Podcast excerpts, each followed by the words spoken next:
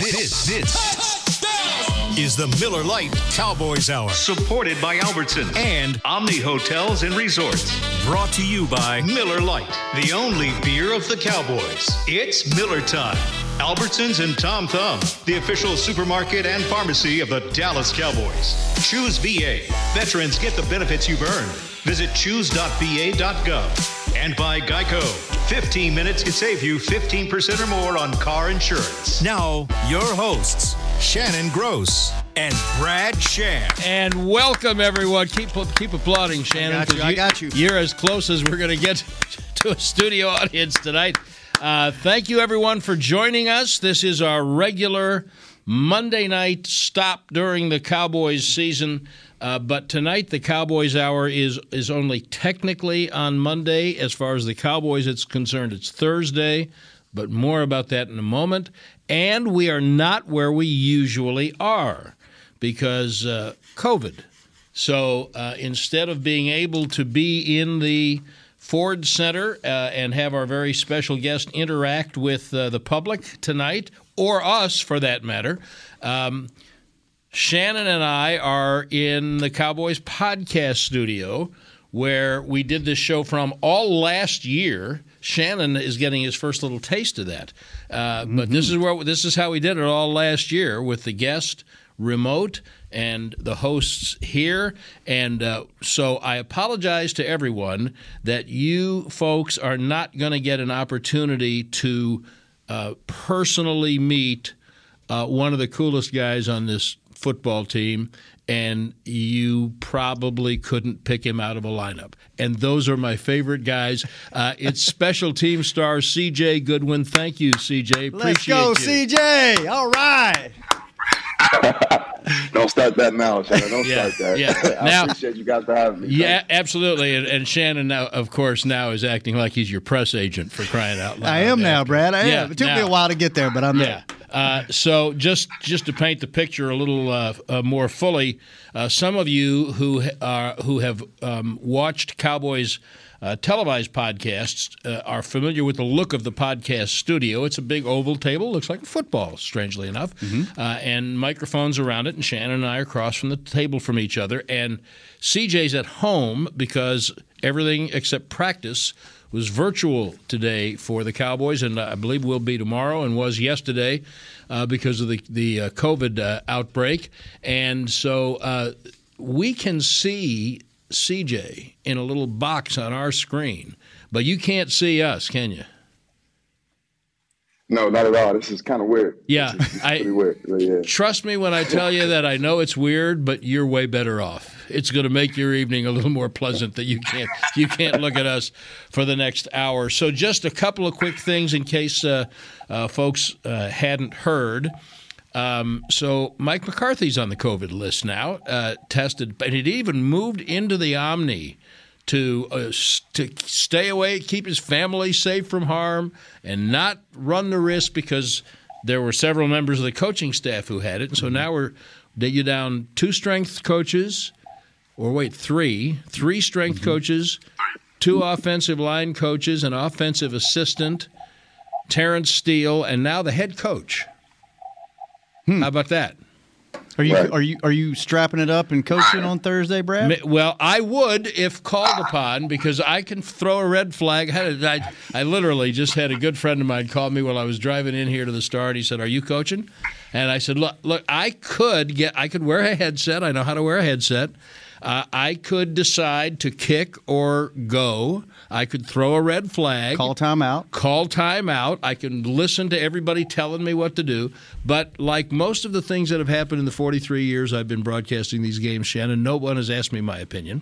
So Dan Quinn will do that and come downstairs and call the defense from downstairs. So this is one of the first things that and by the way, having nothing to do with that, but before I forget, Tristan Hill's been suspended for 2 games by the league for the little post-game scrape he got into with the Raiders center on Thursday. He could appeal, but right now he'll miss 2 games. That's how it stands. So C.J. Goodwin, let me start off with Dan Quinn, because folks may not know that you came, well, you didn't come here directly from Atlanta, but you spent, what, 4 years, parts of 4 seasons with the Falcons? Three seasons with the Falcons. 3 seasons, yes. And you got there the same time Dan was hired as the head coach, right? The same year, yes. So you've seen him both call the defense and operate as the head coach. And although Keanu Neal and Demonte KZ have played for him more recently, you know what it's like to play for him. You've seen him do what he's going to be doing this week. What should people expect? What's the experience going to be like? We're not going to miss a beat. He's a great coach. He's been proven to be a great coach in this league as a head coach. We're not going to miss it. We're already prepared. Like you said earlier, we can go in this thing without any coaches if we need to. We're prepared. So they're all overpaid. Is that what we're saying? Basically, they should take their salaries and divide them. It's not what I said. No, okay. I heard you wrong. I thought I heard you wrong. But it is weird. So you were able to practice the last 2 days, right? But not meet in person. Right. We're all virtual right now, which is, so it just happens during COVID. We did it last year. I was going to say, what did last year's experience do to help prepare you for this week? We're used to it. We know that it's going around the league. It's been going around the league for the last 2 years. Everybody has to do it. We just got to focus a little bit more on the internet, I guess, and we'll be fine. Stay off the wrong places on the internet, by the way. You want to stay on where you're supposed to be on the internet. But to tell people, so if people are listening and they've never experienced what you guys are going through this week and what you all went through last year, and they're saying, okay, well, the Saints are practicing, they're meeting together, but you're not. I know why all of you think that you won't miss a beat and you'll go out and play with the same intensity you would have played with under normal circumstances. But explain why that's the case to people not going through this, please. Firstly, we're professionals. We meet forever. Honestly, we're on the iPads forever. It's actually better for us, at least for us players, to meet on an iPad than in person. It's because we get to kick our feet up a little bit. We lock in. It's so easy for us to lock in because we've been doing this for so long. We like it. So we'll show you on Sunday, Thursday, I guess, that we're focused. Good, and that gets me to the second point that I wanted to remind everyone. By the way, we thank you for listening wherever you're joining us on the Dallas Cowboys Radio Network or watching streamed on DallasCowboys.com. But remember what CJ just said. He will show us on Sunday because you think of this, all of you folks think of this as another short week for the Cowboys. No, it's a regular 7-day week with a little vacation at the end. Is it easier to play the second Thursday game as long as it's on a 7-day cycle? Absolutely.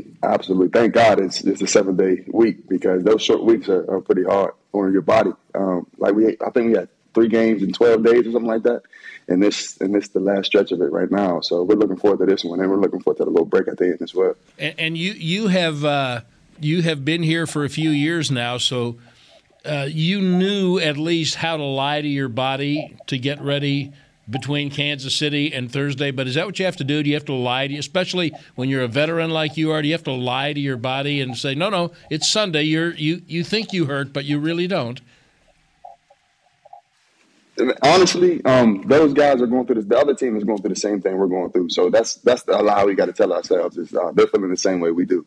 So there's no real advantage, there's no disadvantage. It's just, okay, we feel this way, they feel this way. Let's go out there and strap them up and let's see what happens. When you play in an environment or you go into an environment like New Orleans with all those crazy drunk people in Louisiana at night screaming and yelling and you know what that environment's going to be like, does it you experience that in Kansas City? There's a few places that NFL teams exist that are like that. I think Seattle, New Orleans is one, Kansas City's one. Does it get a little behind you like, yeah, let's go down there, let's take care of business at their place? Absolutely. You love playing at those places like that with the crowd. You can't really hear yourself think. It's a wonderful place to play, and that dome kind of like keeps the noise in there too, man.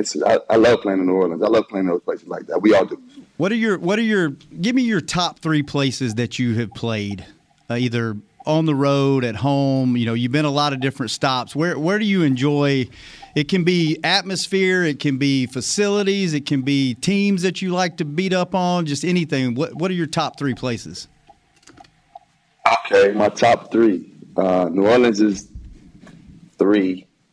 The Georgia Dome, back when it was the Georgia Dome, we played the NFC Championship there, and that was the loudest game I ever played in my life when I was with the Falcons. Mm-hmm. And of course, I got to go with AT&T Stadium. I mean, I'd be remiss if I said anything other than that, right? There you go. Great answers, CJ. And only what we would expect from a man of CJ Goodwin's caliber. So before we take a break, we were talking during the break before we went on the air, and because CJ's such a pro, we can get into this. The flag fest on Thursday was ridiculous for both teams. But the two that were called on you at the end of the game were both legit. You were pretty obviously offside. And that's unusual because you get very, very few penalties. But I was interested in what you were saying about the reasons that your rush of the field goal there in overtime was what it was. It's a little different from what your rush is sometimes, and you were saying there was something you saw that led you to believe that you had an opportunity for a block. Can you tell people about that? Yes, the holder has a whole mechanics he goes through, and we were watching me along with some other specialists, along with the special team coaches, were watching his mechanics, and he had like a tail. So he would lift his hand up. As soon as he lifts his hands up, they would snap the ball. And I was going off the bat instead of the ball. And, you know, I was just trying to make a play, it was a short kick. So it was like, it's either if I get it or he's going to make it. So, I tried my best and it didn't work out. But, win some, you lose some. I would say if the Cowboys had regular captains, seasonal captains, there's no doubt in my mind that C.J. Goodwin would be the special teams captain. One of the very best special teams players in the league. And when we come back from this break, C.J., we're going to talk about how you got there, because that's not necessarily what you dreamed of being when you were playing at California, Pennsylvania, or even when you came into the league. But here you are at the top of your profession. We're going to talk a little bit about that when we come back. When it comes time to shop for tailgate favorites, go to Albertsons and Tom Thumb. Get 10% off your groceries every Dallas Cowboys game day when you wear your Cowboys jersey. Albertsons and Tom Thumb, the official supermarket and pharmacy of the Dallas Cowboys. And the Miller Lite Cowboys Hour is also brought to you in part by Lucchese, the official bootmaker of the Dallas Cowboys cheerleaders. And we'll be right back with C.J. Goodwin right after this.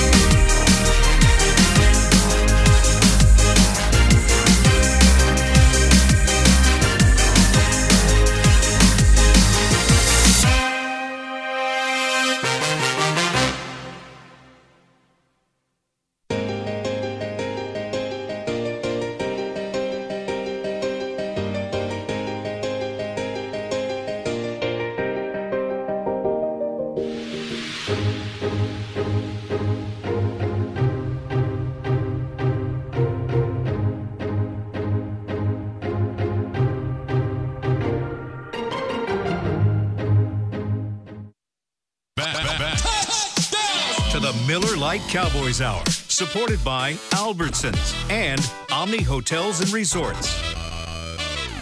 And welcome back to the Cowboys Hour. Brad Sham, Shannon Gross, and our very special guest, Shannon's favorite Cowboy, C.J. Goodwin, the special teams ace.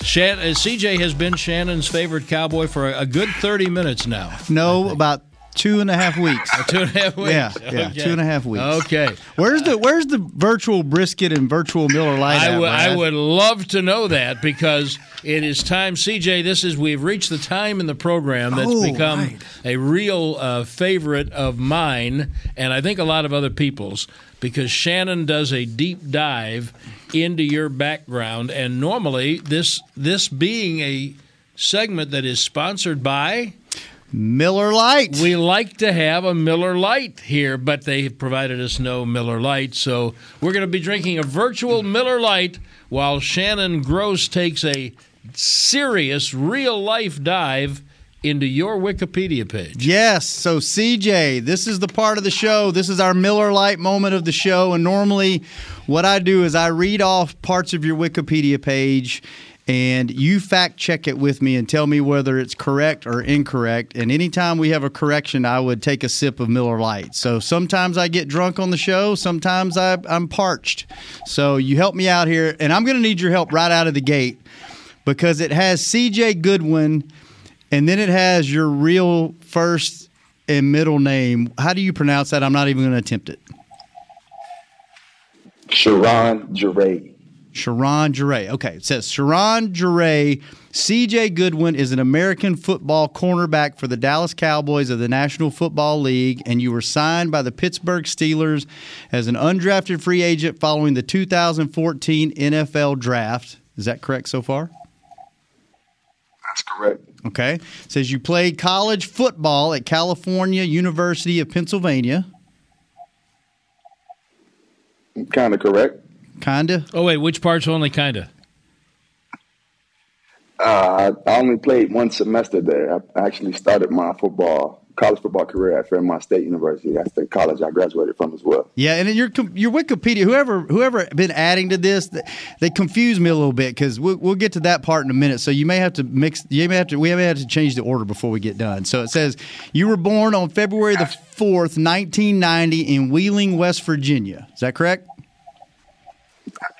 Wheeling, West Virginia, yes, sir. All right, you attended the Lindsley School in Wheeling, West Virginia, and began playing football. It says began playing football until your senior year. I don't know what that means, but it says you were a starter at wide receiver. In addition to football, you also competed in track and basketball. Yeah, that's wrong. I didn't play wide receiver in high school. I played corner in high school. All right. Well, there's one. And a little bit of quarterback. There's one adjustment right there. There's our first one. A virtual slug of Miller Lite you right Chugged now. A Miller Lite right there. Okay. After graduating from high school, Goodwin attended Bethany College, where you would play basketball for Bethany for 2 seasons and then transferred after your sophomore year. I played for 1 season. Yeah. Golly, wow. Someone has messed this. Correct. You're gonna need. You're gonna need a designated driver. I'm riding with you, Brad. Following your departure from Bethany, Goodwin would enroll in Fairmont State University for your junior year, but I'm guessing that's wrong. It needs to be sophomore year. Is that right? No, I went there my junior year. It's my transfer junior year. So, okay. All right. We got I don't know what that means, but I spent 5. All right. Very confusing, like I said. After your arrival, you played in now, this is very interesting. This is where it gets real interesting. I learned a lot about you reading this. It says after your arrival, you played in an intramural basketball game against the school's football staff, and at the urging of your father and college roommate, future NFL player Dewey McDonald, you eventually joined the Fighting Falcons football team. Is that true? Yes, that is true. Real? So you were discovered playing an intramural game against the football staff. Absolutely. I dunked on the football. Well, actually, my boy, Dewey McDonald, threw a oop, and I caught it and dunked on the head football coach. And all kind of made me play after that. Okay. That's the closest thing we're ever going to get to a real-life longest yard. I like that. All right. I like it. We're playing the guards. Do we get to hit them? Yeah. Okay. And then it says you did a whole bunch of cool stuff in college, and then after walking on your first year and having a successful season, you were offered a scholarship to continue playing for Fairmont. Yes. Okay, there we go. Mm-hmm. All right, and on to the third page. This is where it gets even more interesting. Now, have you sobered up yet? Because we got a third page going here. Not yet, and I'm hoping I don't. So maybe we get a couple more wrong here. Here we go. After finishing your collegiate career, you would enter the 2014 NFL Draft, and you were a virtually unknown prospect due to you playing at two NCAA Division II schools. Is that correct? Yes. So you weren't invited to the combine, but you had a good showing at a pre-draft combine held by the Detroit Lions. Yes, I was like the super regional, I believe. I had a good pro day, and I had a whatever that was, super regional. Okay. Yeah, we had to pay for that back then, too. And here's where it gets really interesting. After going undrafted and not receiving any interest, I mean, they killed you there. No interest at all. You had no interest as an undrafted free agent. That's a lie. That's a lie. That's a lie. Good. More Miller Lite. It says, as an undrafted free agent, immediately after the draft, you received a tryout with the Steelers after Mel Blount urged them to give you an opportunity.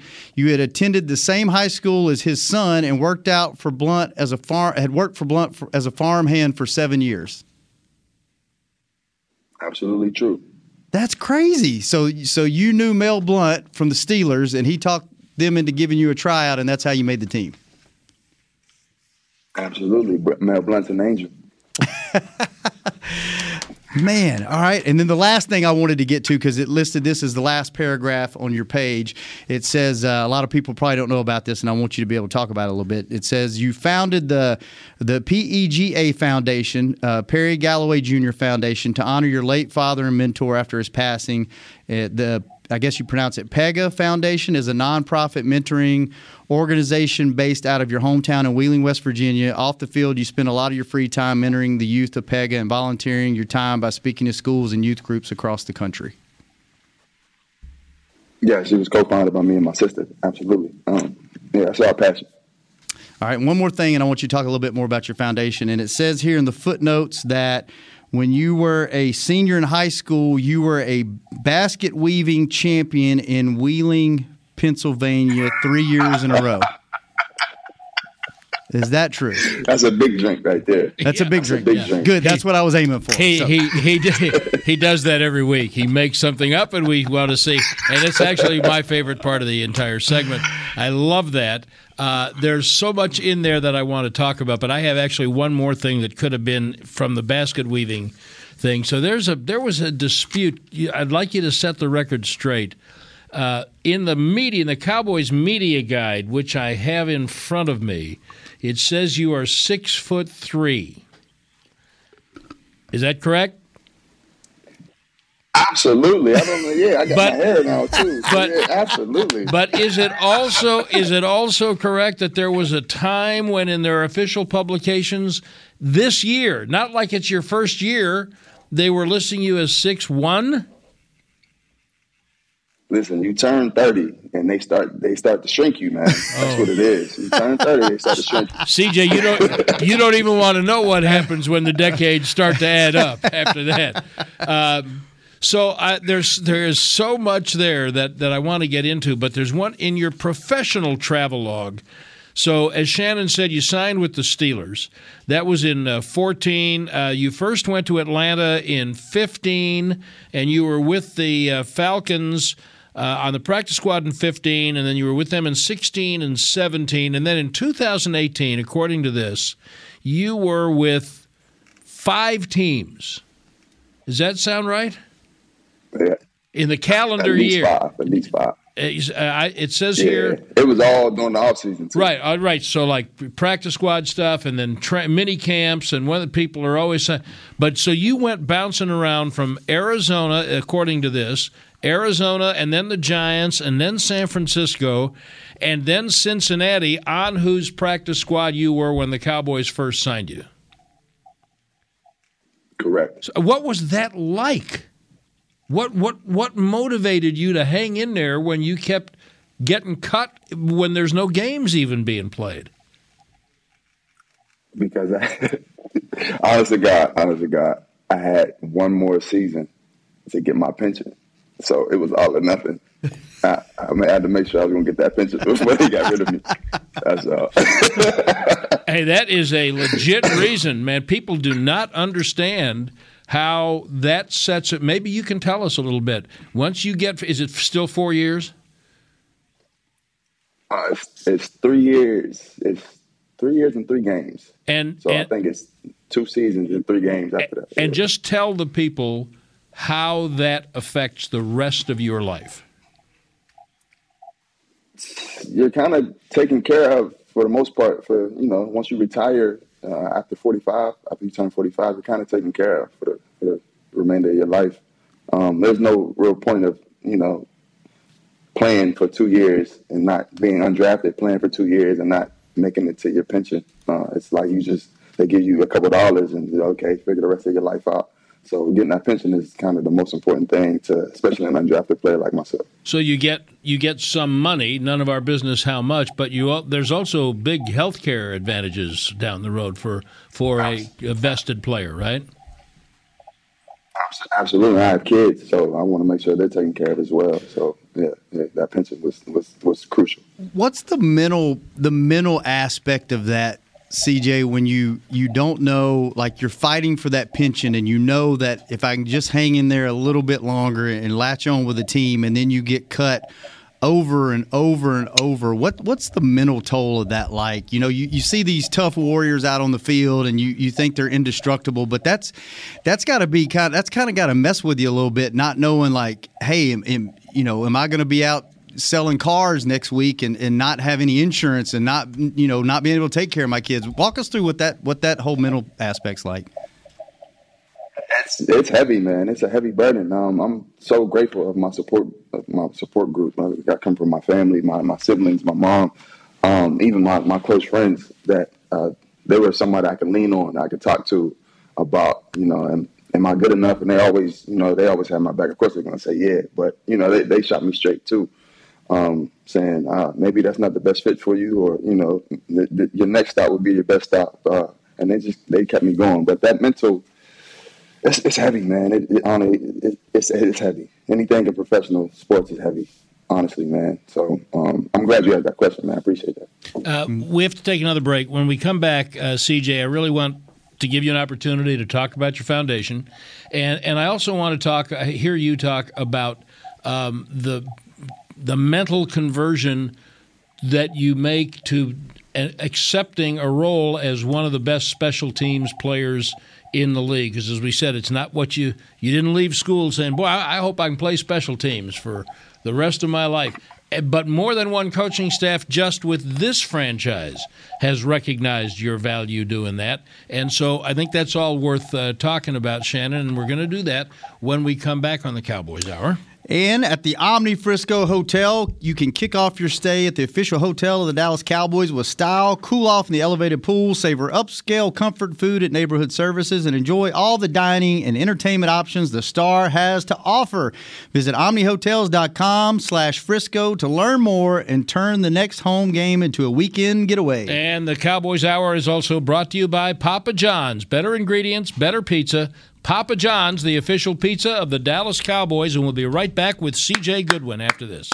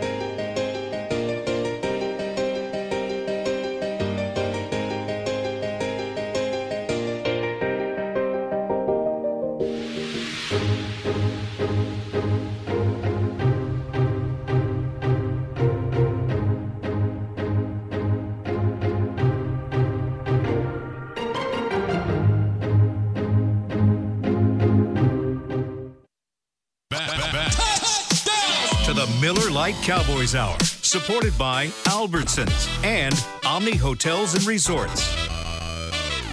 And welcome back to the Cowboys Hour. Brad Sham, Shannon Gross, our very special guest, Cowboys special team star C.J. Goodwin. This is Thursday night for the players because the game is on Thursday, so you think it's Monday. They know it's Thursday, so we doubly appreciate your time, C.J., because I know that it's the closer we get to game day, every minute becomes crucial, and especially in a crazy virtual imposed week like this. Let's, Shannon, say a little bit about CJ's foundation again so we can get into that, because I want to give you an opportunity, CJ, to really talk about that. And so we can be looking for your cleats Thursday night. Yeah, the PEGA Foundation is to honor your late father and mentor after his passing, and it is a nonprofit mentoring organization based out of your hometown in Wheeling, West Virginia. And it says off the field you spend most of your free time mentoring the youth of PEGA and volunteering your time by speaking to schools and youth groups across the country. And this week is across the league is the My Cause, My Cleats game, where you guys get to pick a cause, you get to paint your cleats up for one game and wear something that that's out of uniform normally, but you don't get fined for this one. So CD will probably be happy for this game that he can actually do something and not get fined. But your cleats are to honor your foundation. So tell us a little bit why did you start that, and what do you do in the off season to help support that? Well, me and my older sister started it, Chandra. We started it after my dad's passing in 2015. He was real big in the community. He always led he was a leader in the community, honestly. He had a youth camp that ran for over 27 years in my hometown. He was very, very respected in our community. So we kind of picked up where he left off. We focused on exposing underexposed youth to just different things, because you only know what you know, and you only know what you're exposed to. And me and her were exposed to different things because of him. And that's what led us to, have a more open mind and to achieve the things we kind of achieved. I never seen an NFL player before. My dad took me to go meet an NFL player, or actually a Hall of Famer, which is Mel Blount. So the sky's the limit when you're exposed to those type of things, and that's what we want to do.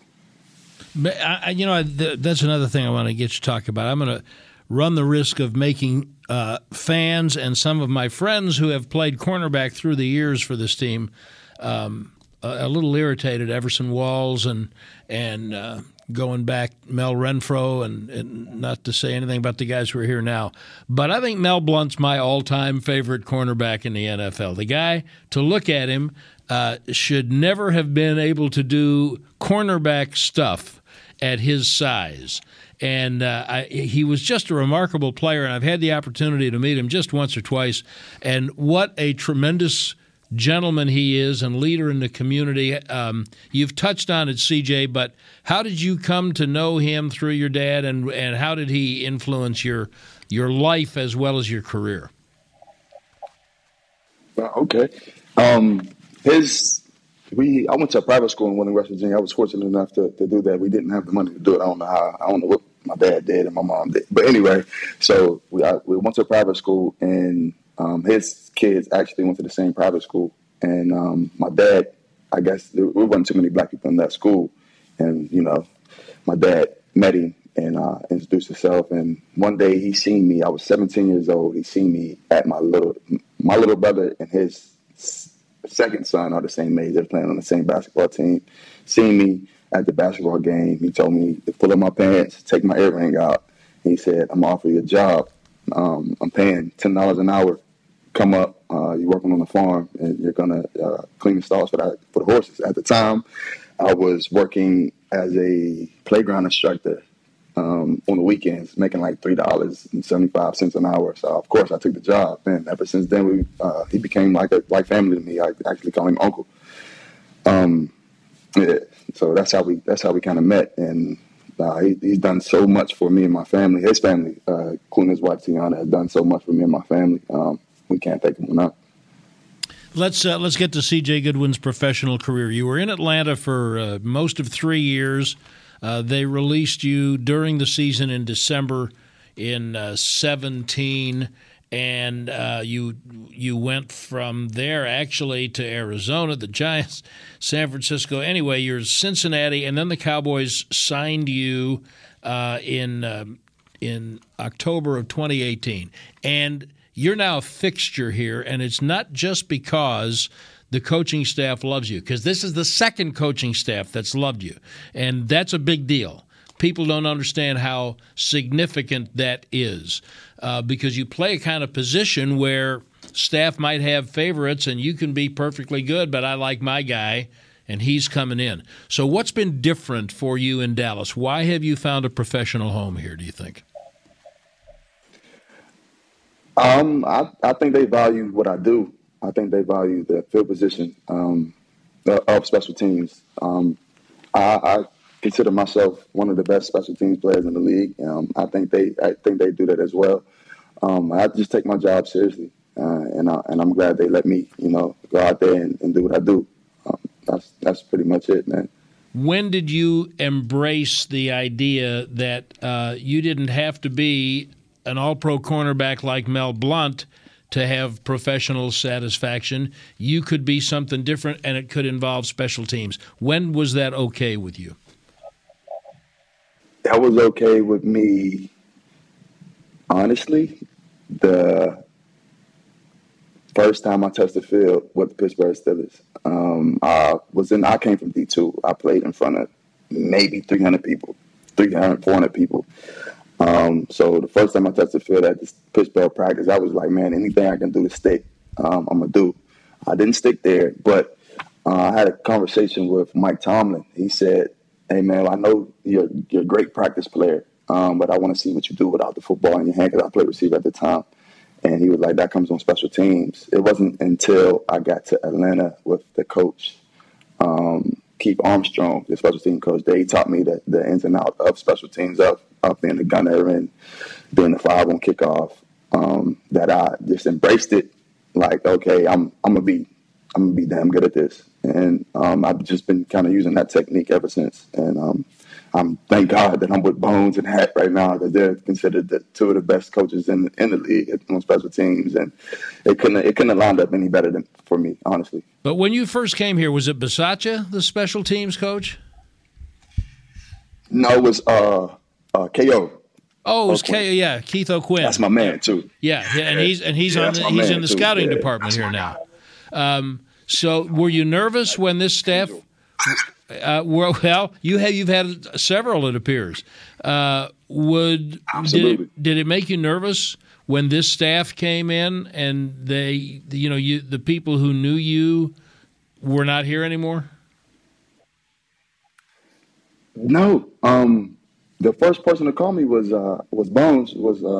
Coach Bones. He called me during the offseason. He was like, man, I consider you the best player at your position on special teams in the league. He was like, man, I would love to have you back. I said, man, that's an easy call for me. I love being a doctor. So, I mean, we just got it done. Did you turn your phone off for a second and say, hold on a minute, repeat that, please, Coach, and put it on record so you could send it to your agent? No! Listen, no matter what, we only get paid what we get paid. We're specialists, man. We only gonna get what we gonna get, man. That's all. You're legit one of the nicest human beings off the field, but if you're a special teams guy, you gotta have a screw or two loose, right? To run down there with just reckless abandon and just throw your body all around the place. Is there? Now I know J.Ron Curse has this, because I see it every game day. He's a maniac on game day. He is a different person. Do you have a switch that flips on game day where you go from being nice, cool, polite CJ to just wild man CJ? Or are you still kind of that cool, collective guy? You just go smack people. I'm cool and collected, but I'm just easily embarrassed. That's all. And in every rep, I was just like, man, don't be out here getting embarrassed, because I gotta hear from my family if I get embarrassed. So I just, every rep, I just don't get embarrassed. That may be the best motivator I've ever heard. How many of them did you hear from on Thursday? Every family member texts me and say, "What were you doing?" And they don't obviously don't know anything about my job. But, everybody texts me. Yeah. You got to love it. Everybody's an expert. All right, one more break. We'll be right back with more with C.J. Goodwin on the Cowboys Hour. Want to use what the pros use? Jack Black is the official men's skincare brand of the Dallas Cowboys. Visit getjackblack.com today to get yours. Be right back with C.J. Goodwin.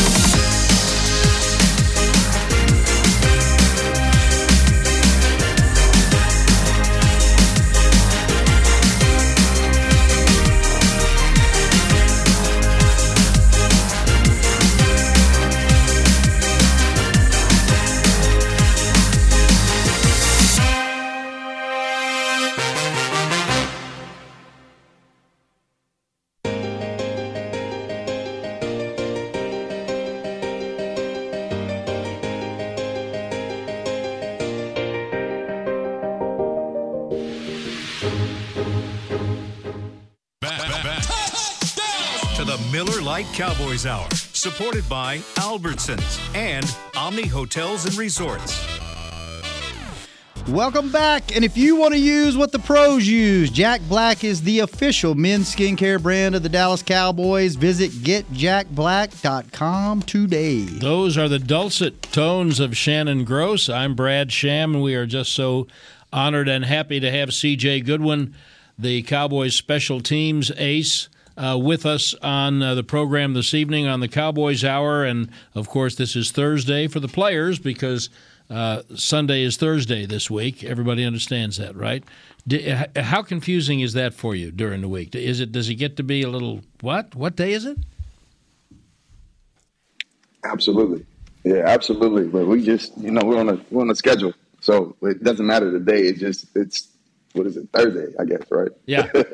But then you get 2 complete bonus days after this game. Yes. We can use them. We definitely can use them. Rest that body for the long stretch. So you have, as you said, you've embraced this role as the special teams player. I'm glad to hear you say that Coach Fossil called you when he got here and said he considers you the best at what you do in the league, because I don't think he's wrong, and we see guys all the time. Do you follow the lineage of special teams players? I guess Matthew Slater's the most decorated one in the league, right now, but you go all the way back to Steve Tasker with the Bills 30 years ago, who some of us believe, I'm one, ought to be in the Hall of Fame for what he did as a special teams player. He was a receiver. He was okay. He was a great special teams player. Do you follow all the lineage of all of that? Absolutely, and I steal from all of them. Yes. Yes, I've been stealing from Slater since I became a special teams guy, and I watched Tasker. I watched all these guys. I go up to Bones' room and watch just old film with those guys as well. Just people they've coached and people and stuff they want me to steal from them. You steal from everybody. What do you steal from Slater? How physical he is, just the way if he wants to get somewhere, he's going to get there with using two hands, grabbing people by the shoulder pads.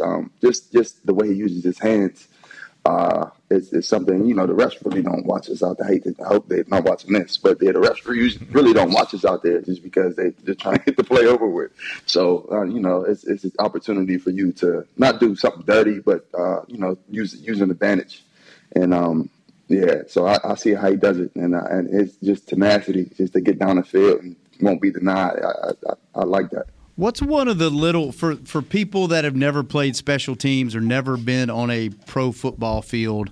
What's one of the little nuances that you could tell people that happen that they would have no idea that goes on? Like, if you're an offensive lineman, you can look at a defensive lineman's fingers, and if his fingertips are wide, he's leaning forward, so he's probably rushing, things like that. What's something on special teams that you don't necessarily, unless you're a student of the game and actually been in the game, that most people wouldn't know? Well, one would be the field goal block that I botched, I guess, would be the holder's hand. Yeah, that's something that people don't really understand, and that's something I was getting vilified for because people didn't understand it. And if they would have known, then they would have been like, okay, that makes sense. But so say at like gunner or something like that, it's more of the leverage, just fighting the leverage and seeing that it's a run, and then you it's hard to explain it. You got to be able to do it. You got to be able to see it. But there's a lot of little nuances to it that we learn every day from, Coach Matt Daniels, that teaches us stuff like that every day, and it's been working out for us. We're doing pretty good on special teams. Do you talk trash at all as a special teams guy, or do you leave that up to the DBs and the wide receivers? Nah, they got it. They got it. There's people that talk trash to us. But, we just rather just whoop on them during the play and then go to the sideline and say, I whooped on him. We try to keep it. We try to keep it cool. Now, very rarely does when you're a gunner, frequently you're double teamed. And very rarely do penalties get called from that kind of activity. But you guys get mugged when you're coming off the line. They'll do every damn thing to you to try to keep you from getting down the field, don't they? How do you learn? When you say leverage, is that all about leverage, getting away from, whether it's single or double coverage, getting down the field away from that? Absolutely. That's all leverage right there. The rule is actually that if you're in a vice, so if they got two people on me and they get all four hands on me, they're allowed to do anything they want to me except put me on the ground. So the ref absolutely stops watching this play because they're allowed to really like manhandle me and like do whatever until I hit the ground. So we're taught to actually hit the ground if we ever get caught in the vice, to hit the ground. So they got to get off, and then they just grab you again as soon as you get up. But yeah, leverage. So if I'm going on, I was gonna. It's a fight, man. It's a fight, man. I'm glad you said that, because I was going to ask you if you would ever be tempted to just, like, hit the ground and make the guy look at you. But then I thought, no, his whole objective, his whole training is to get down the field, so he's not going to hit the ground. But you are coached to do that. Yes, you're coached to hit the ground. I'm not going to do that because they're not going to just put all four hands on me. So let me ask you this. I've known Randy White was a great player here, he's as good a defensive tackle as I've ever seen. And he still is, but when he started playing, he got into martial arts, partially as a way to use his hands to get offensive linemen's hands off him. Do you study any of that or do anything even remotely like that? We do that at practice. We do, we don't call it this, but wax on, wax off. So we just swiping the whole time. Our coach, he has a drill to where we run the sideline and we swiping the people's hands off. We kind of like, it's a timing thing. It's there's a lot that goes into this, man. We're not just out there just running around. But so it's a timing thing. You wait till this hand go up and then you hit his hand and he loses his balance. It's a lot, man. It's actually fun. You grew up in Pennsylvania. Did you grow up a Steelers fan? Did you grow up watching football? Like, who was your team growing up? I'm from West Virginia. Oh, my bad. Clear. How did I get that wrong? That's another Wikipedia Miller Lite for you. Yeah, step right in that. Know what I was thinking? Yeah, Northern West Virginia. Nah, it's all good. It's better than calling it Willing, Virginia. So I'll take PA over Virginia. But were you? That is Western. That is kind of Steelers country. Did you grow up? It's Steelers very much Steelers country, and I hated the Steelers. I actually grew up a Cowboys fan. Did you really? Big Cowboys fan. How did that come to be? Cowboys fan. How did that come to be? My uncle. He's like the head of the family. He was a big Cowboys fan growing up, and then they played the Steelers in the Super Bowl, and they beat them. So I became a Cowboys fan then, just because we hated the Steelers growing up. So I'm just trying to imagine how many Cowboys jerseys have you sent to West Virginia in the last 3 or 4 years? A lot until I stopped paying for them and making people pay for their own jerseys.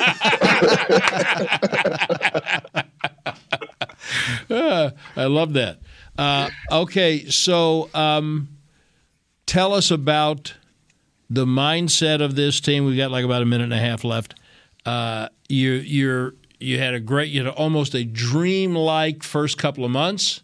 Now reality has come setting back in. Various things happen. And fortunately, you've got a little cushion. But tell us about the mindset. Tell us about how everybody's feeling, especially with this unusual week going into New Orleans.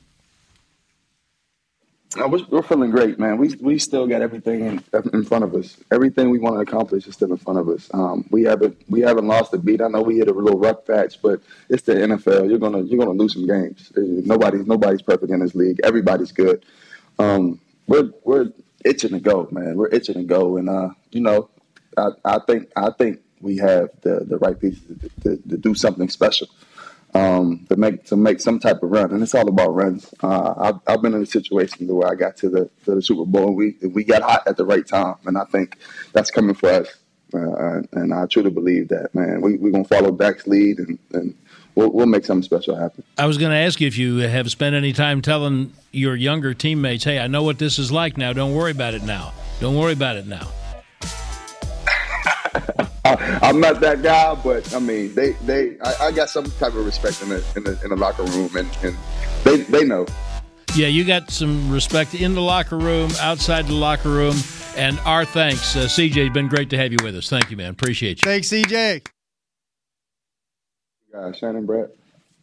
This has been a production of DallasCowboys.com and the Dallas Cowboys Football Club. How about this, Cowboys?